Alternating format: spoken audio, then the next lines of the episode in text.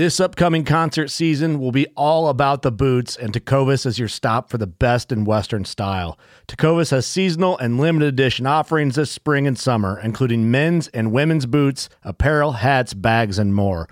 All Tecovas boots are made by hand in a time honored tradition with timeless styles that are always on trend. And Tecovas has first wear comfort with little to no break in period. It's hard to find this level of comfort paired with this level of style.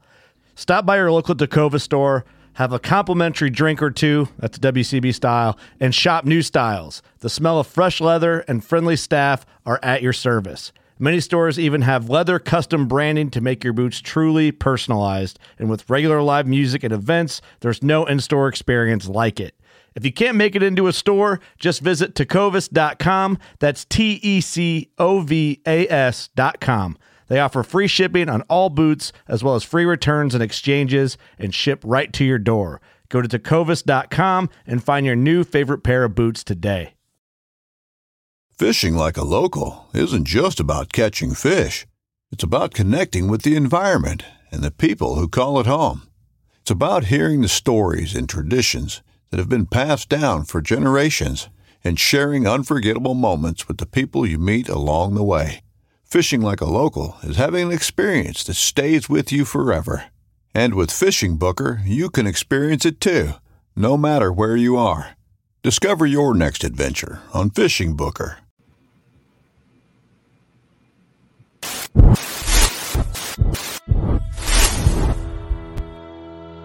Welcome back for another OG show live.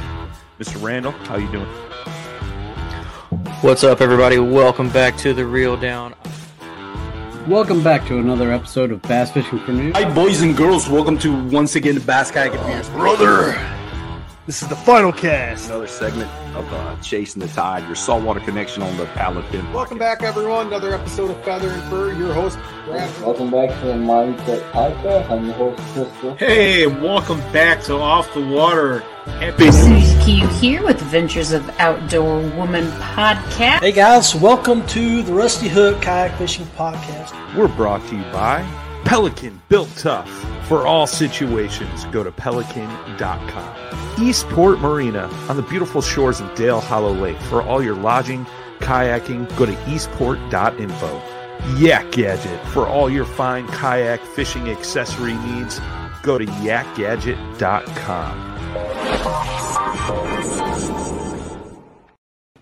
Welcome back to another episode of Bass Fishing for Noobs here on the Paddle and Fin podcast. I'm your host, Sean Lavery. My co host, Susie, is out this week. She uh, had her surgery for her shoulder. She is doing well from all things, uh, all reports that I've heard, but uh, we want to wish her uh, continued good health in her recovery and hope that that goes smoothly so she can get uh, heal up quickly and get back out on the water.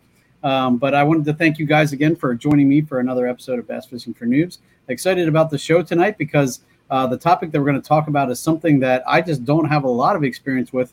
Um, I kind of live vicariously through all the stories that I hear because it sounds amazing, um, and I just don't have that much of um, uh, the kind of areas that this technique is good for right around me. Um, I, I, I, probably have the closest place is probably about an hour away, and uh, it just gets longer from there. So I don't get to fish this kind of uh, technique very much, but um, it's definitely something I need to learn and uh, want to learn. Um, so I reached out to Brian this week, um, knowing that uh, I was going to be flying solo, and I said, "Hey, um, I'm looking for somebody uh, to cover, uh, you know, a specific topic." And uh, he was lucky enough to uh, hook me up with tonight's guest, Mr. Blaine Upton. So welcome to the Noob Show, Blaine.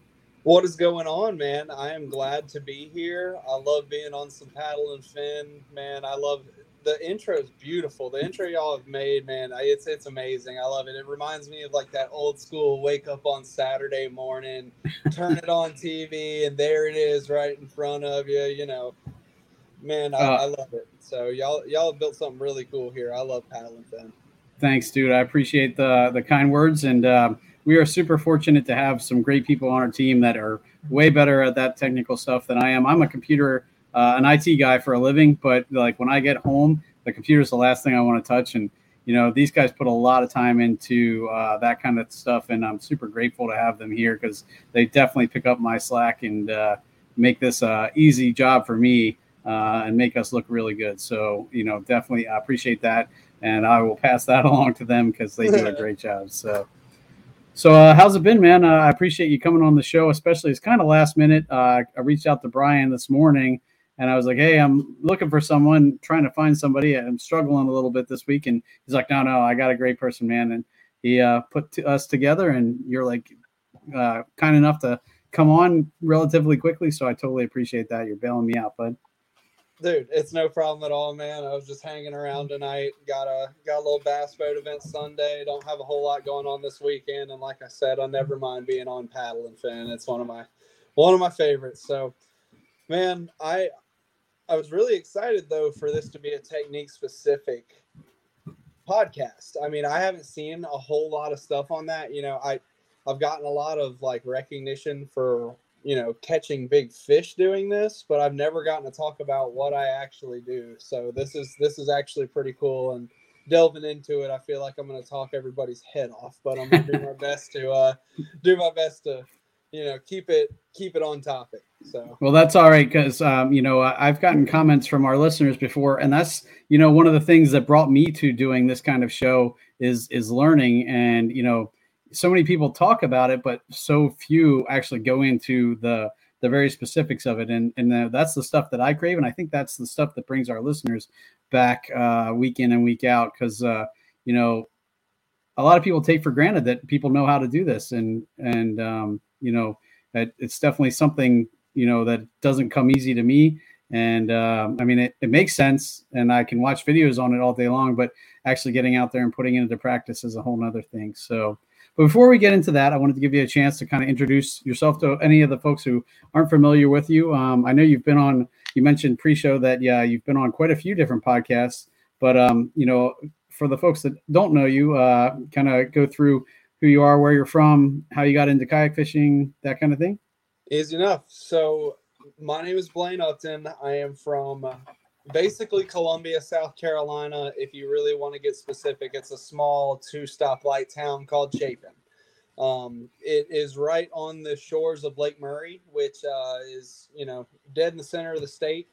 Um, I grew up here. I've lived upstate and in the center of the state, but most of my life in the center of the state. Um, grew up fishing bass boat stuff got into college, sold my boat, did school, got out of it, and you know, money wasn't exactly the uh, the thing most abundant in my life. so I uh, I decided, man, I was like, what's a cheap way to get back into competitive fishing? And I looked into kayak fishing, and I was like, man, I don't know how I feel about it. And then I saw motors and stuff like that, and I was like, man, this is gonna be this is kind of cool. Let me try this. So I got into it, fished my first tournament in 2019. Um, was in the top 10 for AOY in my first year um, in our local events. Um, fished my first KBF event in 2019, qualifying for the national championship, which, you know, pretty cool. Just going to see it on a national level and going somewhere that wasn't home. Got to do that. And so um, late 2019, I'm pretty sure it was, or if it wasn't late, it was a few months before I went to Guntersville. Um, I was added to Team NuCanoe, which uh, is where I've gotten to be sort of close with Brian and you know get to know him a little bit. And um, so been on Team NuCanoe since I am uh, starting in 2020. I helped help direct a tournament trail in South Carolina called Palmetto State Kayak Bass Fishing. Um, we've moved this year to be on an app and increase turnouts and, you know, are trying to grow. And, you know, it's been pretty cool to do that. So, um, outside of that, the main reason I got into kayak fishing was to, you know, get back into competitive fishing in some nature. That was the first thing in my head was I want to get back into tournaments and because I, I really love the competitive nature of it and uh, getting into that. And I have a lot of rivers around me, and I figured a kayak would be a good catch-all to be able to fish any place I wanted to, and you know, do it on a decent budget. So since I've you know got three thirty five hundred dollars in a kayak with an XI three and a Dakota Lithium and everything else. Uh, got a bass boat now, so I do a little bit of both. Um, also the ease of travel with a kayak got me into it my wife is from florida so i spend a lot of time in florida where i actually learned to pick up the technique we're going to talk about tonight. And um, but yeah, man, kayak fishing was just easy for me to get into. I had a local dealer around me that got me into it, and you know, ever since I stepped foot in my first NuCanoe I was like, man, this is this is my boat, and you know, this is my thing. So I've always loved competitive fishing, and this was, like I said, a way to get me back into it quickly. Cool, cool. And uh, what boat do you fish out of uh, mostly? Currently, I have a Pursuit. Um, I'm looking to go to an unlimited for 2023. Um, I love my Pursuit and all that. It just I lo- I use it with a motor, and I'm thinking 2023 is going to be the year of me stepping away from the motor to be able to fish anything I want to because it holds me back from certain tournaments right now. Mm-hmm. And we have a big local series near us. I mean, local. It's getting to the point it's not local anymore. Um, Queen City Kayak Bass Fishing out of uh, Charlotte, North Carolina, who I mean, average 100 and 120, 130 anglers a tournament. And it's, wow. getting, it's, it's getting big and they don't allow motors. And man, it's, it's just be senseless to fish for less money, you know, just to right. be lazy. So now, do you think you'll do pedal, or do you think you'll go the whole way back to paddling? No, we're going pedal. Yeah, no, I'm too lazy to go all the way back to paddle. Which I I hold that club Queen City. I hold the biggest bass in in their history right now using this technique we're going to talk about and I did not have a pedal drive for the NuCanoe, and that whole event I had to drop the motor, having a twelve hundred dollar motor, you know, nine hundred dollar battery sitting at home to paddle my butt all day long. But it ended up working out for me. So I mean, no, I feel you. We were talking about the the Hobie event on the Susquehanna, and um, I, I I I pedal an Outback, um, and I've been so used the last couple years to um, pedaling pretty much everywhere I want to go. And the river was so low this year that on on on that tournament I ended up uh, probably paddling seventy percent of it. So by the time I was done, man, I was beat because I was not ready for that at all. And uh, I, I, I definitely uh, it, it was good because it I, I kind of got away from my roots there and had forgot some of the paddling skills. So I kind of got a quick refresher on that. And especially in some of the current that we are in, it was a little hairy at times. It was low but fast, you know. So you're bouncing off rocks, and you know it was it was definitely uh, an interesting time. And uh, man, I had friends that went to that event and had to do the same thing, and I I just remember getting texts about, dude, I'm so sore. I, you know, all I've had to do is paddle because there was a lot of spots in the river with how low, like you said, it was that man, they were pulling pedal drives and damaging pedal drives. And, mm-hmm. You know, man, it, it that was a that was a pretty crazy event. So no, it, it was it was definitely interesting, and that was my first major event, so it was definitely a learning experience for me for sure. Yeah. Um, I, I was kind of glad to get back to my my small you know, local uh, kayak anglers or central PA tournaments because uh, I just fished one of those maybe two weekends ago, got 10th out of 22nd. I was happy. You know, it was just laid back, not not nearly as much pressure. And I was like, okay, you know, I did you're that giant. You're, you're, out there to have fun. Anything you place is a bonus. Right. Absolutely. And and uh, I was like, I, I don't know that I'm going to be in a super rush to go back to those Hobies. I'm kind of enjoying, you know, the the small small stuff, but we'll see. You know, uh, I'm keeping my options open for sure. So. Oh yeah. Oh yeah, for sure. Well, I know you uh, kind of hinted around um, uh, the topic for tonight, and um, we're going to cover uh, pitching and flipping, basically, and and and fishing in grass. You know, and and and punching mats, that kind of thing. Um, you know, it's definitely something. Again, I, I have. Um, I'm trying to think of the the two lakes closest to me. Uh, Pinchot is one, and um, it just has one section that is particularly matted. Ever there's a lot of else that's kind of open and um, some kind of submerged grass and stuff, but there is definitely some mats. And um, I've you know tried my luck at that. I I mostly tried frogs and stuff and kind of pulling it across the top, hoping something would blow up through it, but uh, it doesn't really happen. I had a little bit of a luck. Uh, luck throwing like a popper in the open spots in the middle of the mats, kind of anywhere I saw a, kind of a pull enough and was you know lucky enough to cast to it. Uh, I had a little bit of luck that way, but for the most part, I end up skipping it because uh, I just get so frustrated uh, trying to fish it. And um, and then uh, we have a lake probably uh, I want to call it Lake X just because it's it's a little bit of a secret. It's a um, human powered only lake, um, but in the summer it gets really really grassy. Like in the winter, it's awesome because the grass dies off and you know there's huge fish in there. And then I, I kind of stopped fishing it in the summer because a it's you can't pedal it because it gets so thick that you have to pretty much paddle, and b I just get so frustrated because it's all grass. Like it it pretty much gets entirely filled up. So um, I think uh, um, punching mats is going to be an awesome topic. And uh, so what what kind of where did you get started and and how in the heck did you decide? Hey, you know I'm going to go fish in that stuff. Yeah, so exactly, man. So honestly, I've learned this ta- learned this tactic in the last like three years. Um, it's something I've devoted a lot of time to. My wife being from Florida, I went down there, had a friend who I made in Florida, and he lived in the same town my wife was from. Went to high school with my wife, but we became friends way later on. So he took me and kind of showed me this, and you know, whenever I'd see stuff like this, I'd do the same thing you would. I'd get frustrated with it, and I'm like, dude, there's no way fish can be up in this.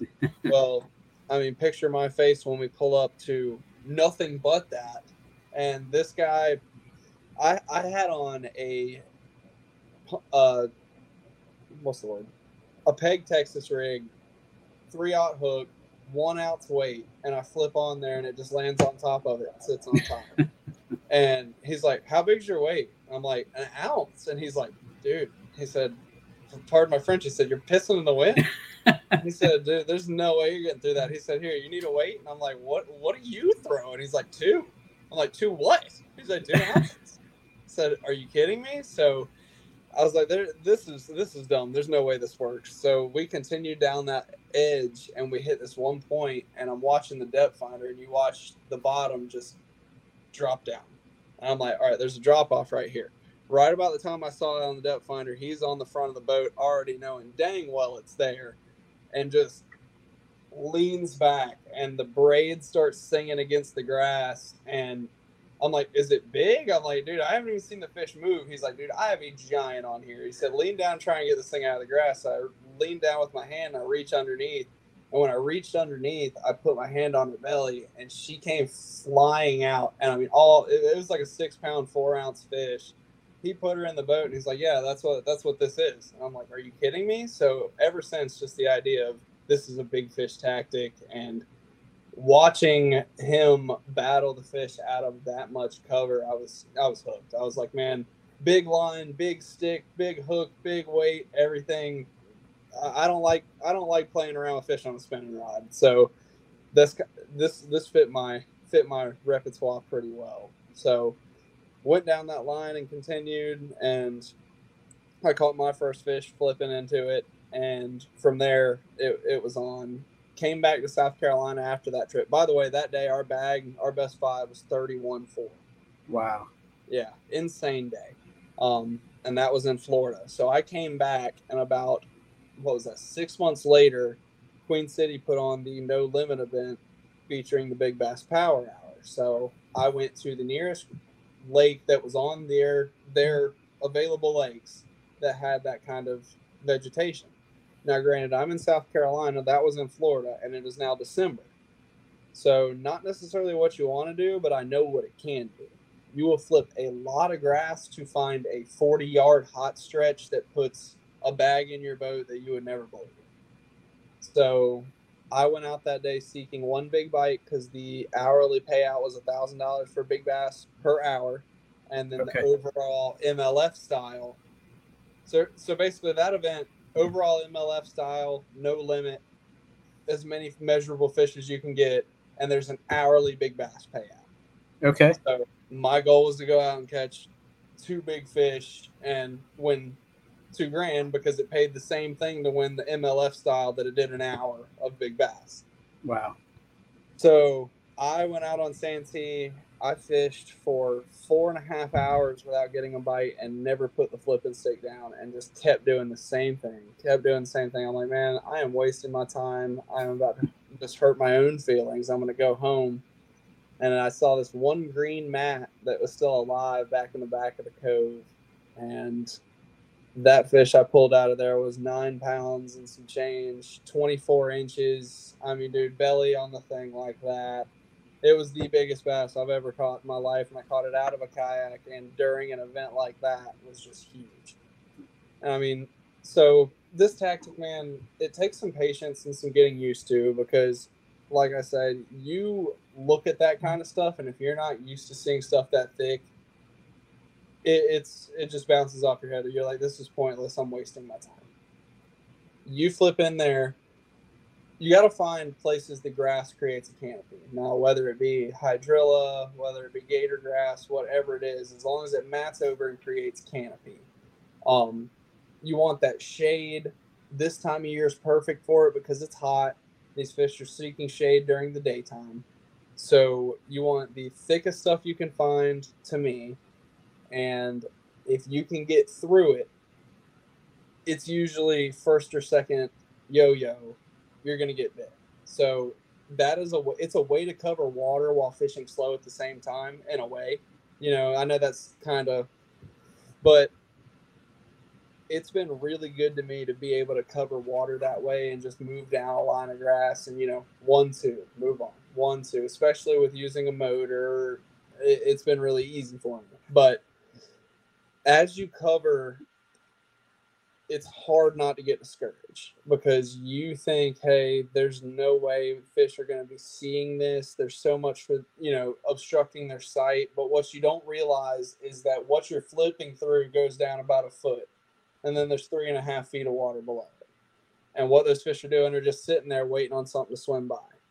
Now, as you were talking about, hey, throwing something in the holes, those are places light comes through everyone always says throw to the holes. Yes, with moving baits, that is the correct thing. When you're flipping, you do not want to flip into the holes.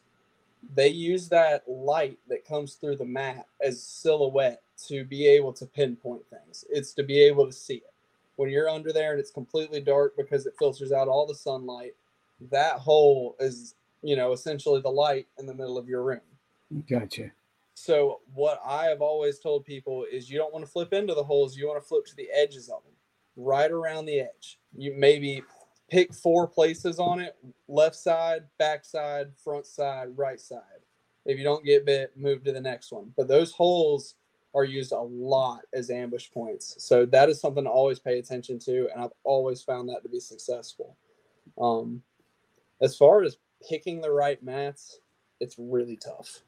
And that is one thing I'm not going to lie to you about. It is never a hundred percent thing. I flipped a lot of grass and caught not a lot of fish before, but it's a tactic that I mean, big fish use it a lot to be able to get out of boat traffic, to be able to get out of the way of you know other fish, to have their own little area. You know, you see it a lot. And what is really crazy to me is thinking about how many times I've flipped into a mat, not gotten bit, and how many fish were just sitting under there. So right. I know I, told you I was going to ramble a lot about this. No, no, really that's good. That because I, I need to hear it because I need to be convinced that it's I'm not wasting my time because that the, as soon as I you know flip for uh, punch mats for 15 minutes and don't get bit, I'm gonna be so tempted to be like, there's no fish here. Yeah. And uh, but you know what? I I, I got I'm gonna have to take do what you know we, we always talk about, and that's lock it in your hand and just do it.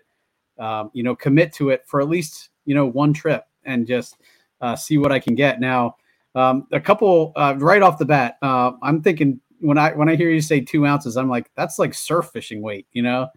So what does that look like? Like It's, I, I, a it's, a tungsten weight, man. Honestly, tungsten's really revolutionized this because hearing, just getting into this tactic in the last couple of years and hearing what it used to be, it cracks me up. Their lead weights that they were using were like three inches long. I mean, now uh, tungsten weighs probably about an ounce, or it's probably about an inch and a half long, and then I mean it's probably half an inch in circumference. And I mean the thing is, I mean it's they're they're just so expensive that it hurts. But outside of that, I mean, I'm paying 12, 10, 12 bucks for a weight.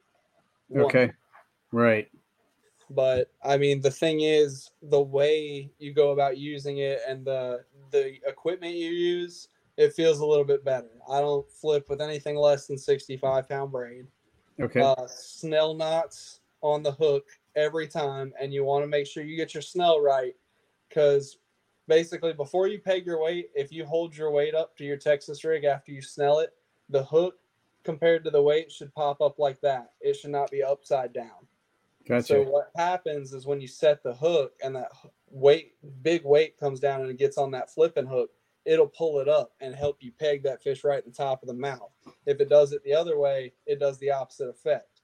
But that snell knot's really essential because, man, you're pulling this fish out of seven pounds of vegetation, and if it's a three and a half, four pound fish, man, you got to think you're doing some work right there. So 65 to 80 pound braid, um, two ounce, ounce and a half tungsten weight, depending on the thickness of what you're flipping. If an ounce will get through there, here, an ounce, you get more bites. I'll tell you that right now. If you can get an ounce through there, you'll get more bites because it falls slower. But Okay. something about something about that two ounce weight to me, I avoid getting bit by 12 inch fish.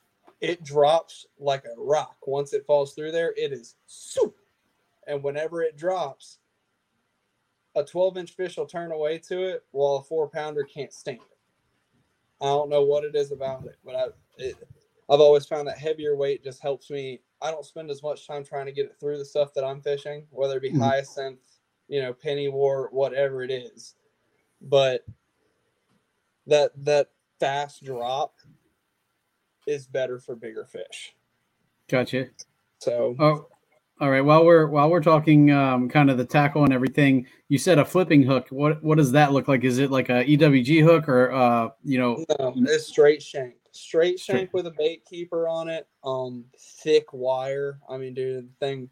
Trocar uh, owner makes a good one. Trocar makes a good one, which I think I think that's the same company. I'm pretty sure.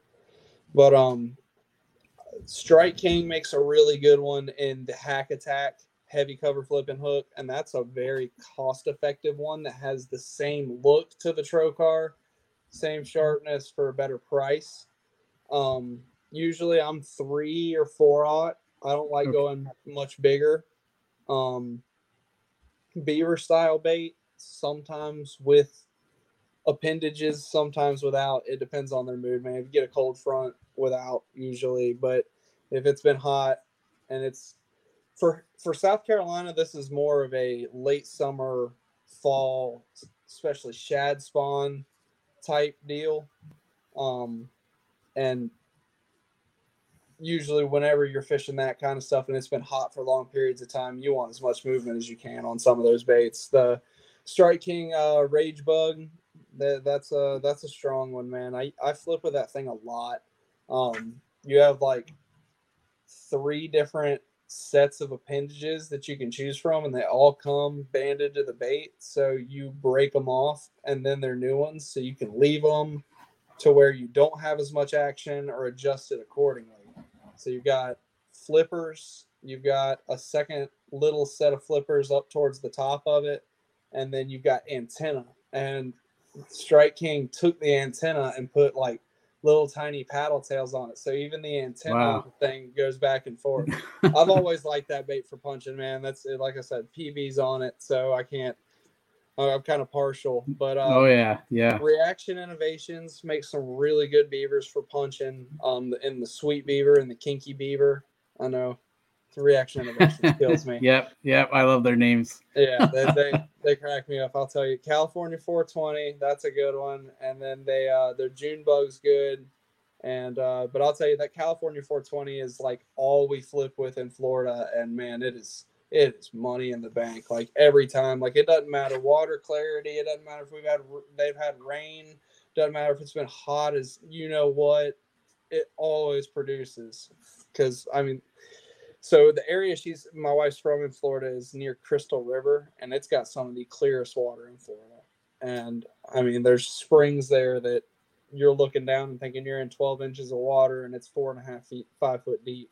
Wow. Um, yeah, and so when it rains there, it it their version of dingy water and my version of dingy water are two very different things. I mean, I fished chocolate milk up here. If they had that color water down there, they wouldn't be able to catch fish for weeks.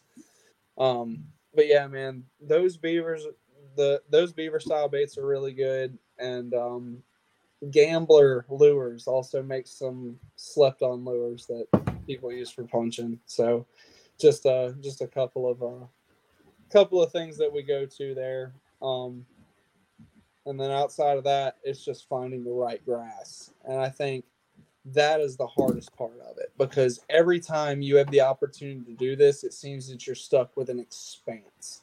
expanses mm-hmm. a grass. And to look at something that's almost completely covered over, you're like, well, where, you know, where, where do I start? And, you know, it comes back down to your topo maps and looking at what it runs along. Like I said earlier, I was watching the graph and I watched it just slope down. You got those pockets, and I mean, they'll sit on transitions like they do anywhere else. So it's all about finding that or even extra cover in the grass. I can't tell you how many times you find a laydown with a mat around it, and dude, it is just one after the other after the other after the other, and you're flipping right in the same spot. And it's just because huh. it's so much to hide in right there. Right.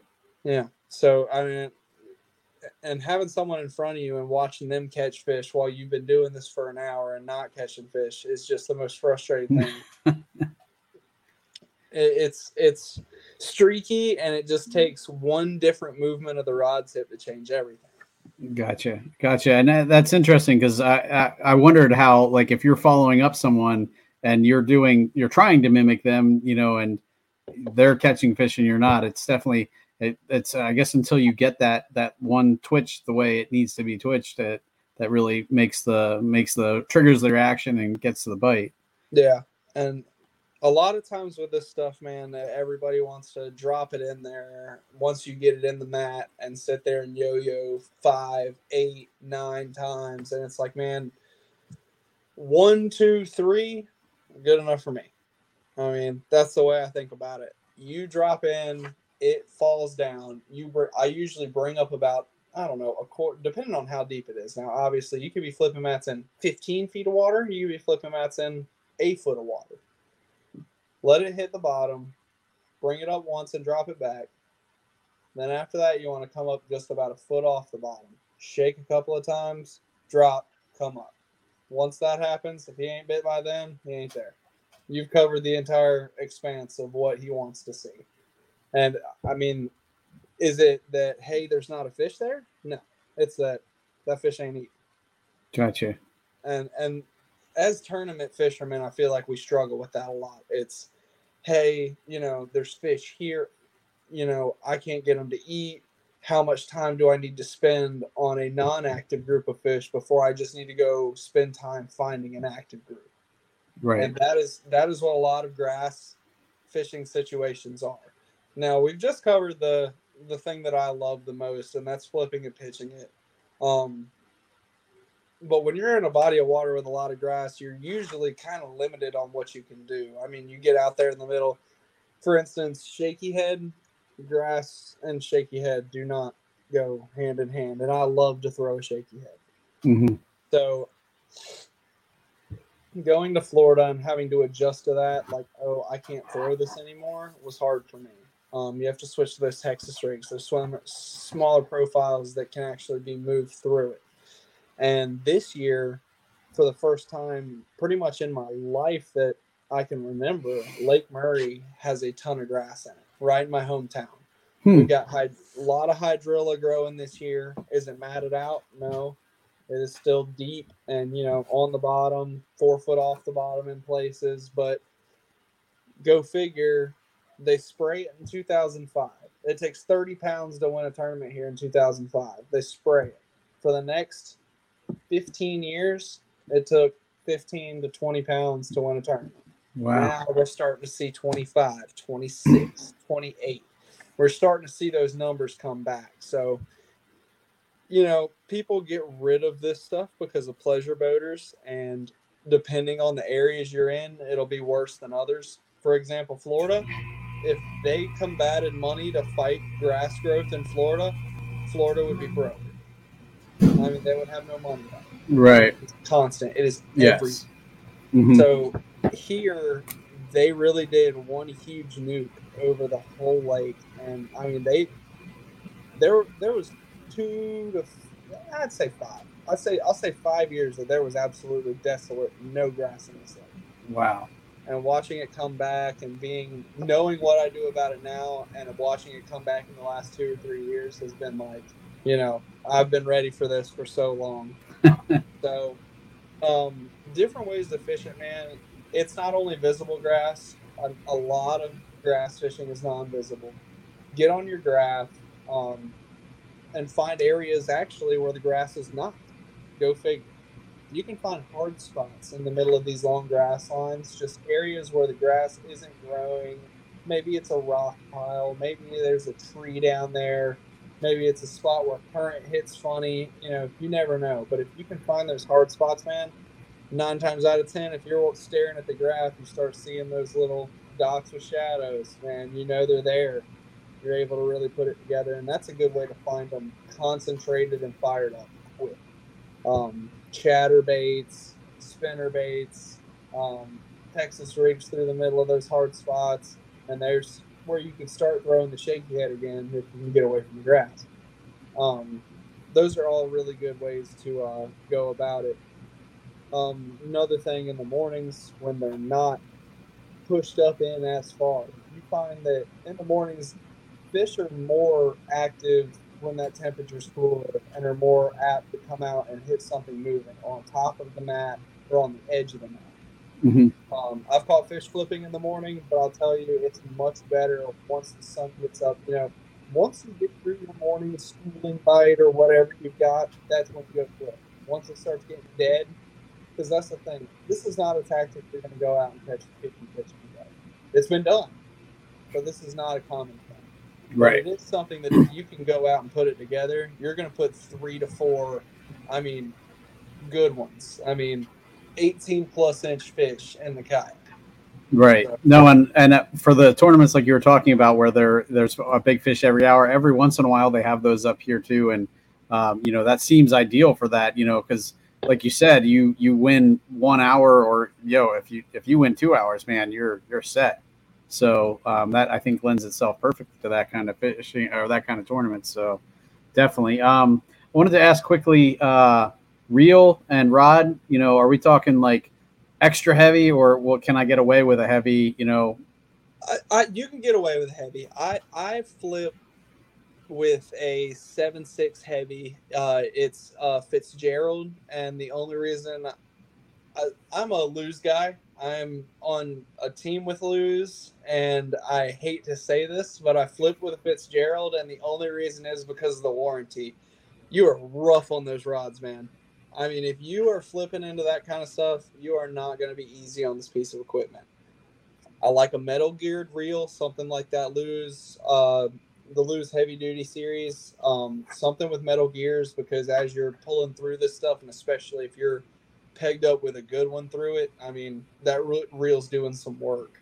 Um, but as far as the rod go, seven six heavy, Fitzgerald, sixty five to eighty pound braid, and uh, something with metal gears to keep yourself from shearing them. Because if it's something with ceramic gears, man, you'll get you'll get through a few trips with it, no doubt. You'll catch a few fish with it, but you will find that if it's an expensive reel with ceramic gears, you'll go to clean it the next time. A nice, uh, nice dusting all over everything as the gears are disintegrated in there. Oh yeah, uh, I I can only imagine. I don't I don't know that I have a a, a reel yet. I have a Douglas extra or heavy that I got from Brian. You know, um, you know, ordered it through him, and you know uh, that's been my frogging rod. So I think I have a rod that'll do it. Definitely might have to do some shopping for a reel because I'm uh, you, what I've found, man, instead of you know your metal geared reels are really expensive.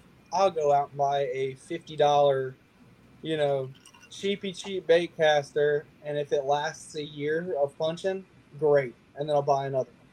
Well, in that case, then I might have it because I have a bunch of cheap, kind of bigger uh, bait casters like uh, As you long know as the drag Cask or something. down, you're good. Yeah, yeah. Cool. Well, um, I okay. So I think I'm good. Um, how about and you do straight braid, no uh, braid to lead or anything like that? No, you do not want to play with a leader in that thick stuff, man. I mean, even if it is something heavy, they if they eat it in that thick of stuff, they are not paying attention to braided line. Gotcha. And it's and it is an incredible bite. I'll tell you, if you haven't caught a fish doing it, the first time you flip in there and you pick up and it's just super heavy and you think it's grass, and then all of a sudden your rod tip goes, Doop! and it's like, oh. I mean, and I'll tell you, braid makes some crazy sounds against grass. It's some beautiful stuff, man. I mean, I call it the funny fiddle. It's just, uh, it is, uh, it is some, it makes some squealing, whining noises that it, it'll make hair stand up on you. That sounds awesome. That sounds de- like definitely an experience I want to have. So, yeah, man, it's something to go look at. If you've never seen this tactic or even thought about, you know, attempting this tactic, go watch some videos from Guntersville and like Bobby Lane. Bobby Lane on Eufaula MLF event. Um, he went on a, a drainage pipe run, is what they call it. That's what the video is called but there's this huge grass mat, and on the back side of the grass mat is this pipe that is just pushing water into Lake Eufaula. And he sits on this mat for like five and a half hours. I mean, never moves, just flipping all around his boat, but this one concentrated mat. Dude, he put like 30 some odd pounds in the boat. And every time he set the hook, it was over four and a half pounds. I mean, wow. it's just it's just such a super cool tactic and that was honestly where i first saw it was watching bobby lane and those other florida guys and people on Guntersville too that came from these places with just mass amounts of grass that you need to learn this tactic to be able to compete and watching that i was like man i don't have anywhere around here that can do that well then you know 2019 bassmaster comes to santee cooper hour from my house Carl Jocumsen wins it using this tactic. And I'm like, dude, wait a minute. I didn't know there was punchable grass on Santee. I'd never been there. Mm-hmm. I've just I've seen pictures and whatnot.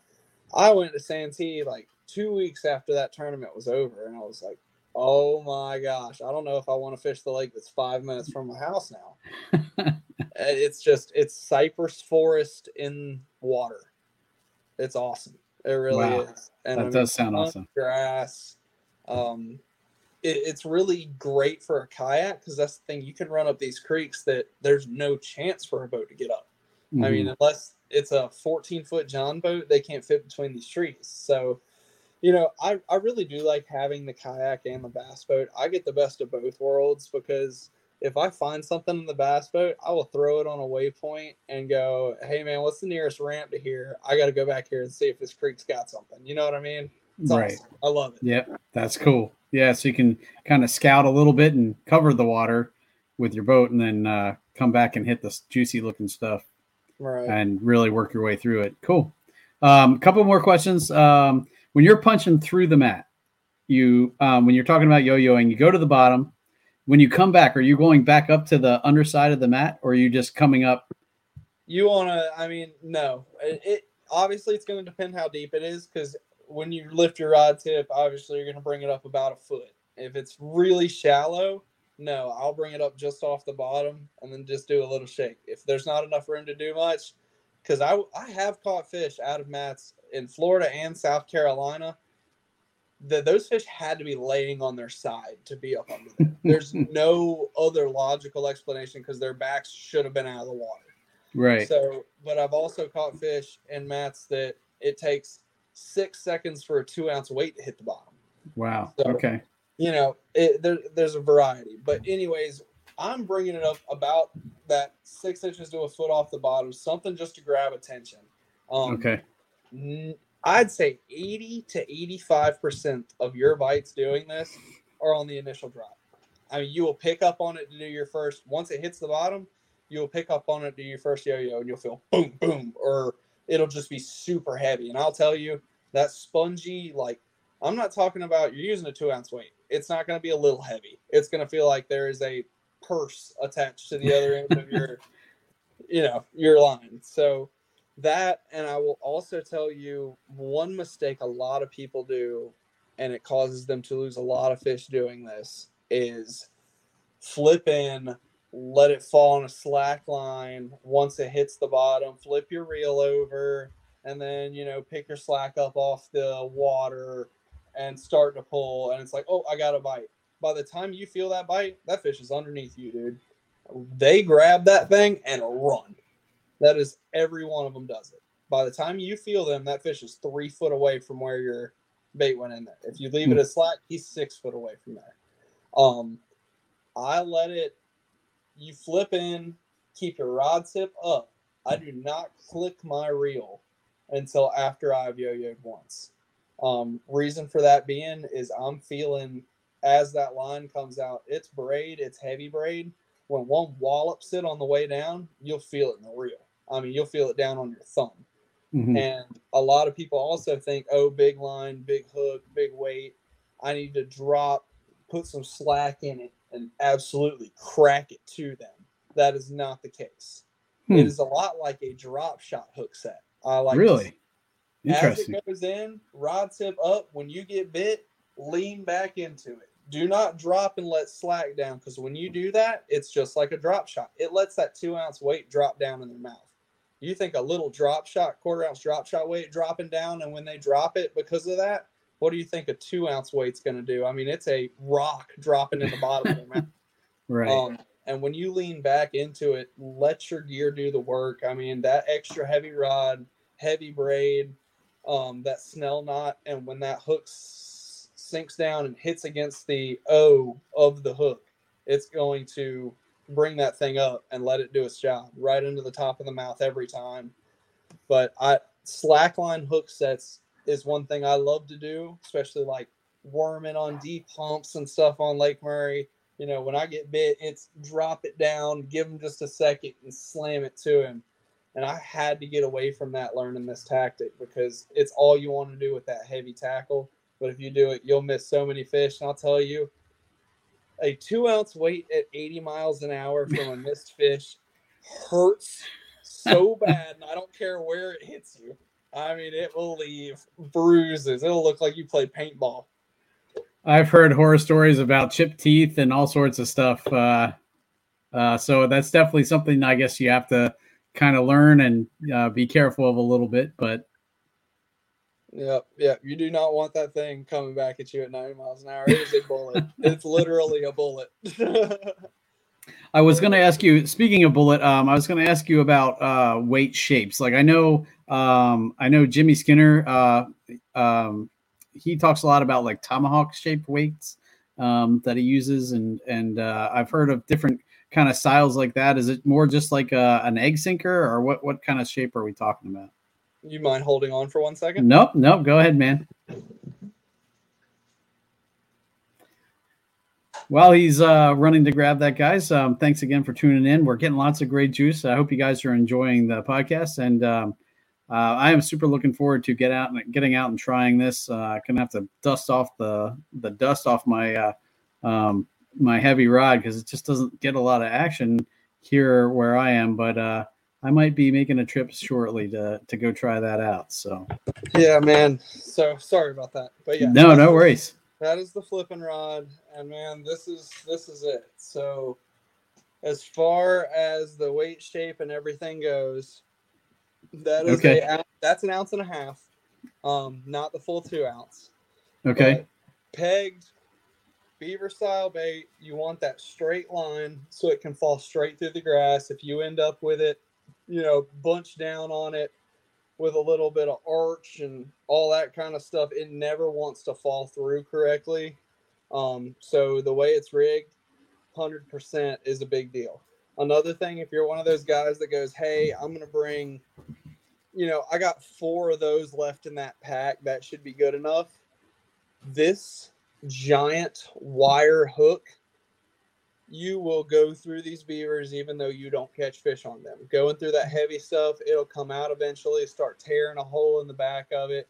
You go through plastic doing this. So I'm a big proponent of trying to find bait makers that use recycled plastics and stuff like that that you can donate your old stuff to because man you will really go through a bunch of them but also uh, i talked about that hack attack hook earlier that is it Um, you see, it's just bait keeper right there, straight shank, heavy, heavy wire.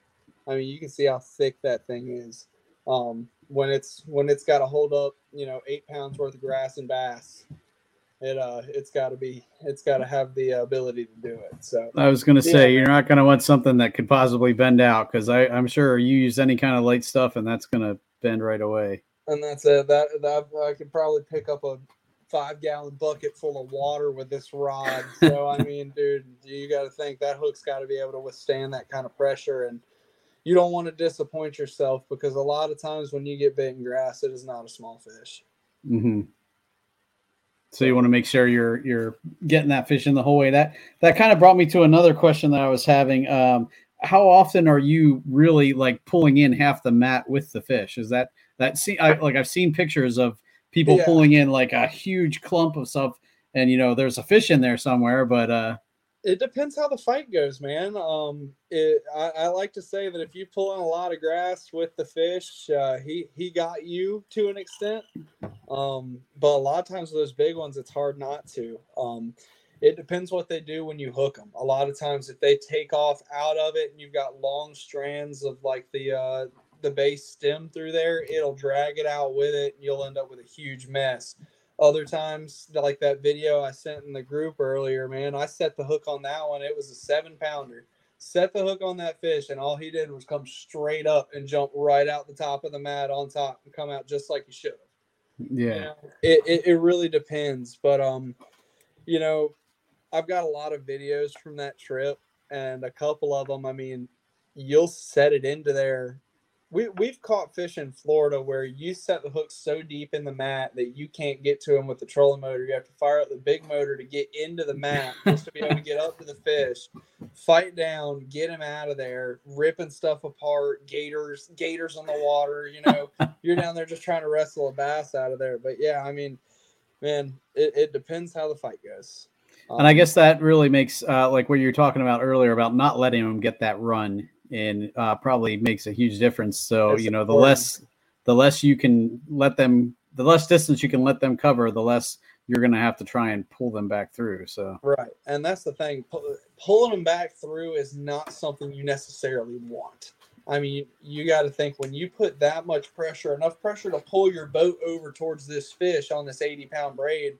Imagine how much pressure that's putting on this hook in this fish's mouth. It's not going to stand forever you'll get to the point if you try and like pull him out of the grass or something crazy like that, it's you can do it with that braid, but you'll end up pulling the hook out of the fish's mouth. Mm-hmm. And I've had that happen many a times too. Gotcha. Gotcha. Not, not a good experience to see a tail of a bass on top of a mat like your two hands and then feel it pull off and watch it just go down. Yeah. Yep, there it goes. Depression. Um, another question I had. Um, so do you t- kind of sit on the edge, uh, or do you get like right in the thick stuff? Like kayak, I imagine you can kind of float on top. Somewhat, That's it. But... So that was one thing I loved about punching out of the kayak, man. So on Guntersville in 2019, I had this whole cove that was layered over with hydrilla, and it's like bass boats would fish the edge of it and move on. Well, doing some research, there's a creek that runs through there. And towards the back of it, that creek drops down, but it's 50 yards into the mat. Kayaks, especially the NuCanoes, with how much little water it drafts, mm-hmm. right over the top of it, paddled all the way back there, started flipping once I got on that creek channel and, you know, started whaling. And those are essentially virgin fish, man. You know, nobody messes with them. Right. No, no, that makes sense. So um, I was th- I was thinking that that you know I should be able to get back on top of even even though it looks intimidating. Yeah. I'm sure it's not super easy to paddle through that, but no, it's not. Uh, but um, it, like you said, it's definitely you're going to definitely find fish that don't get pressured nearly as much because people, uh, boats, and you know even you know uh, uh, you know if someone can get to the shore around them, it's still not going to be easy to get to them and you know, kind of punch through that stuff from the shore. So most of the time I'm running down grass edges, especially ones that have good depth on them and, you know, topographical changes. Um, but I will tell you, man, that getting the thickest, nastiest mat and getting back into it, you can find can produce. It really can. Um, and distance away from your edge, I'd say your flips. You're using a two ounce weight, and it's a mat that when the wind's blowing on the main lake point, those fish hear that waves, those waves and water all the time. In a mat, they don't hear that. They're sitting under something that blocks all that, and it just stays completely still. So when you flip on top of it, you don't want to slap. You don't. You want to put your finger back on the spool as it's going to hit the water, and you want a quiet entry. Deal deal with getting through the vegetation with your rod tip once it lands. Okay. Don't try and deal with it on the way in because if you're flipping higher to try and get through all that, man, those fish are underneath there just hearing wham. And I'll tell you, in a kayak, it's really hard to punch because kayaks reverberate sounds so bad. Mm-hmm. I mean, you drop a rod in your kayak and it makes that big thud. If you think fish around, you don't hear that, you're crazy. So Right. that is one thing you want to have your deck clear. You want to have your rod that you're using on hand. You don't want a lot at your feet to kick around. Movements need to be kind of stealthy. Um, and I'll attest to that by saying that fish I caught on Santee, the nine pounder, I literally was up against a. This mat was a six foot circle. My kayak was up against the side of it. After two flips in there without getting bit, and I reached over and set my bait on top of it, wiggled it through and dropped it down, picked up on it. Wham. Just, it, it requires a bit of stealth. Well, I'm glad you said that too, because I was kind of thinking that you would have to have some kind of travel to it to get it through there. But you're saying you you basically just want it to hit the top and kind of work its way down through. I lay it, I lay it on top as gently as I can, and from there, you twitch your rod tip. And what that does is that weight will fall down, and when you twitch your rod tip, it pushes some of that stuff out of the way and then drops back down. And if you can keep doing that, it digs itself in, and eventually you'll find that what you want is your line to start taking off underneath there. From there, you want it to fall on the slack line, but you want to keep your rod tip up. And if it stops for any abrupt reason too much, go to feel it because if they will hit it on the way down 99% of the time. You want a quick drop, you don't want it being real slow dropping down, but you want to be able to feel it when they eat it. Gotcha, gotcha. Okay, well, yeah, that definitely. I'm I'm glad you brought that up because I would have totally screwed that part up because you know. And that uh, the open open bail bait caster as it sinks and leaving your thumb on the spool and when you get bit just setting the hook like that is an old school method and it comes in to the fact that a you can control the speed of the drop. B you don't waste your time with that slack line trying to get your stuff back ready to go back and pick up. You don't let that fish have the run. And c a lot of times when you're fighting fish out of the stuff, you want your drag cinched down pretty hard, mhm. but you want drag there when you set the hook so you're not absolutely, you know, straight braid, man. You don't want to maul this thing into this fish's mouth. So when you've got your thumb on the spool and you set the hook, you've got that little bit of give. It's gonna Right. it's gonna spin out just a smidge, enough Mhm. time for you to go click and start reeling down. And uh, I have remedied losing fish like doing that. That is an old, old school trick. The man that taught it to me was like 87. so that is something I've been taught with flipping, and that that goes for any type of flipping. Whether you're flipping wood cover, grass cut, you know, thick matted grass, um, docks. I always flip with my finger on the bail because I can control the drop and I can react quicker. And like I said, my drag's there. My finger is my drag. Right. But because when I'm flipping, I like to set the hook hard. That just usually ends in broken line. So try to avoid that the most I can. Makes sense. Makes sense. Um, well, we are coming up uh, on an hour here. So, um, anything else you can think of? Um, you know, any other tips for punching that you can just, you know, you're like, uh, it took you a little bit to learn, or you know, hey, uh, I made this mistake, so try not to make this mistake. Yeah, I mean, dude, my main thing was just going, this stuff has too much on top. There's no way to get anything through it. There's no way fish are going to live under there. Dude, they totally live under there. They do, and I mean, those are fish that are they don't see a lot. You know what I mean? It Mhm. can it can put you in a good position. Nine times out of ten, when you're flipping something that big, that thing's like four and a half, five inches long. When you're flipping something that big into a mat, you're trying to represent a bluegill or a giant shad. So look for areas that if the grass wasn't there, that you would target those same fish. That is one thing I've pay attention to, to- topographical, you know, changes. Mm-hmm. Fish it like you would if the grass wasn't there. But this is a tactic to fish under the grass. So, you know, that that that is what it took me doing was going, hey, this stuff's not impossible to fish in, but how do I identify how to break it down? Because there's a lot of it. And it's the same way you would anywhere else. You go on those Navionics web app and you see, hey, this creek channel swings right up against the bank. You go on Google Maps and see, hey, there's a huge grass mat that runs along that bank. That grass mat's going to have good water underneath it. Money. I mean, Mhm. easy enough. So that that was the hardest part for me was trying to identify how, how to break down a place that has a ton of. Gotcha. Gotcha. No, and that makes sense. And I think like the one lake I was talking about, that uh, uh, human powered only lake, I, I'm lucky. I know where the deeper parts are because of fishing it in the winter when it when all that stuff is not there. So um, I'm kind of excited to go try that there now. Uh, I'll Yeah, definitely. you're, uh, you're in the right uh, time of year for it there too. yeah, yeah. So, all right, man. Well, cool. I, I again, tons of great information. Uh, I am super psyched to go out and try this now, uh, and uh, I appreciate everything. I wanted to give you a chance uh, to shout out. You know, a uh, where can folks find you on social media?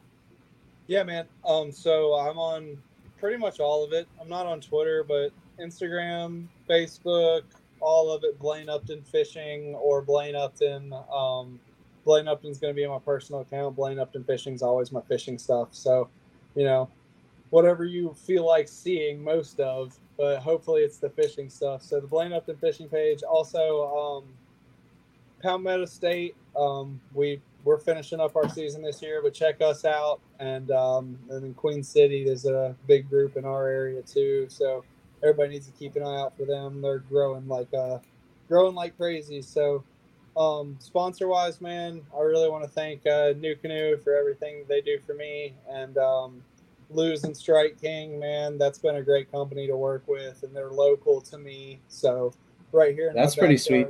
Nice. Yeah, I work. Uh, I work a mile from their southeastern headquarters. It's awesome. Wow. They're- Wow. I had a, Nice. a lot of friends out of high school go to work for them. So, and then we also have Pure Fishing in our area, which is Abu Garcia, Mhm. um, all, all those companies. So we, a lot of it's based in Columbia, believe it or not. But anyways, Okay. sponsor wise, Lou Strike King, NuCanoe, um, Bending Branches. I'm a Bending Branches ambassador. Man, I really appreciate them because a lot of times when I'm using this tactic, I've got to have a paddle in my hand, and if I do have to have a paddle in my hand, it needs to be one that's not going to wear me out. So, Bending Branches and uh, Brian Schiller, man, Brian Schiller for helping me, helping me get on here and linking us up, and just being Brian. He is a good dude, man. He is. Absolutely. I love me some Brian Schiller. Awesome, dude. Well, again, thanks so much for coming on. If you um, bear with me a little bit after I run the um, outro, I just wanted to, you know, have a quick chat before uh, um, we finish up. But uh, again, thank you so much for coming on, especially last minute. Um, I'll definitely have you on again, man, because uh, Yeah, you know, no problem. we'll see what other rabbit holes we can go down, and uh, you know, uh, I appreciate it again so much. So. For sure, dude. All right, guys. Well, thanks again for tuning in for another episode of Bass Fishing for Noobs, where we bring you the techniques, the tricks, and the tips to help you rip more lips. You guys have a good night. Thanks for tuning in to another killer episode here on Paddle and Fin. Be sure to drop a five star rating, a thumbs up, or smash that subscribe button on any platform you're listening in on. Be sure to check us out on Waypoint TV, waypointtv.com. Make sure you sign up for the Fantasy Kayak Fishing League at paddleandfin.com forward slash fantasy. You can support this show through Patreon, patreon.com forward slash paddle and fin. Don't forget to check out the website paddleandfin.com. Catch us on YouTube If you got a question, comment, or want to see a future guest on the show, be sure to email us at paddleandfin at gmail.com. Shout out to our show supporters, Yak Gadget. You can check out all the fine kayak accessories at yakgadget.com. Pelican Professional. For all your cases, coolers, and lighting needs, go to pelican.com. Rocktown Adventures, your Midwest premier paddle sports destination. Go to rocktownadventures.com. Eastport Marina, the beautiful destination on Dale Hollow Lake. If you're looking for lodging, kayaks, kayak accessories, or anything fishing related on the beautiful Dale Hollow Lake, go to eastport.info. And Jigmasters Jigs. When in doubt, get the jig out. Go to jigmasters.com and fill your tackle boxes today.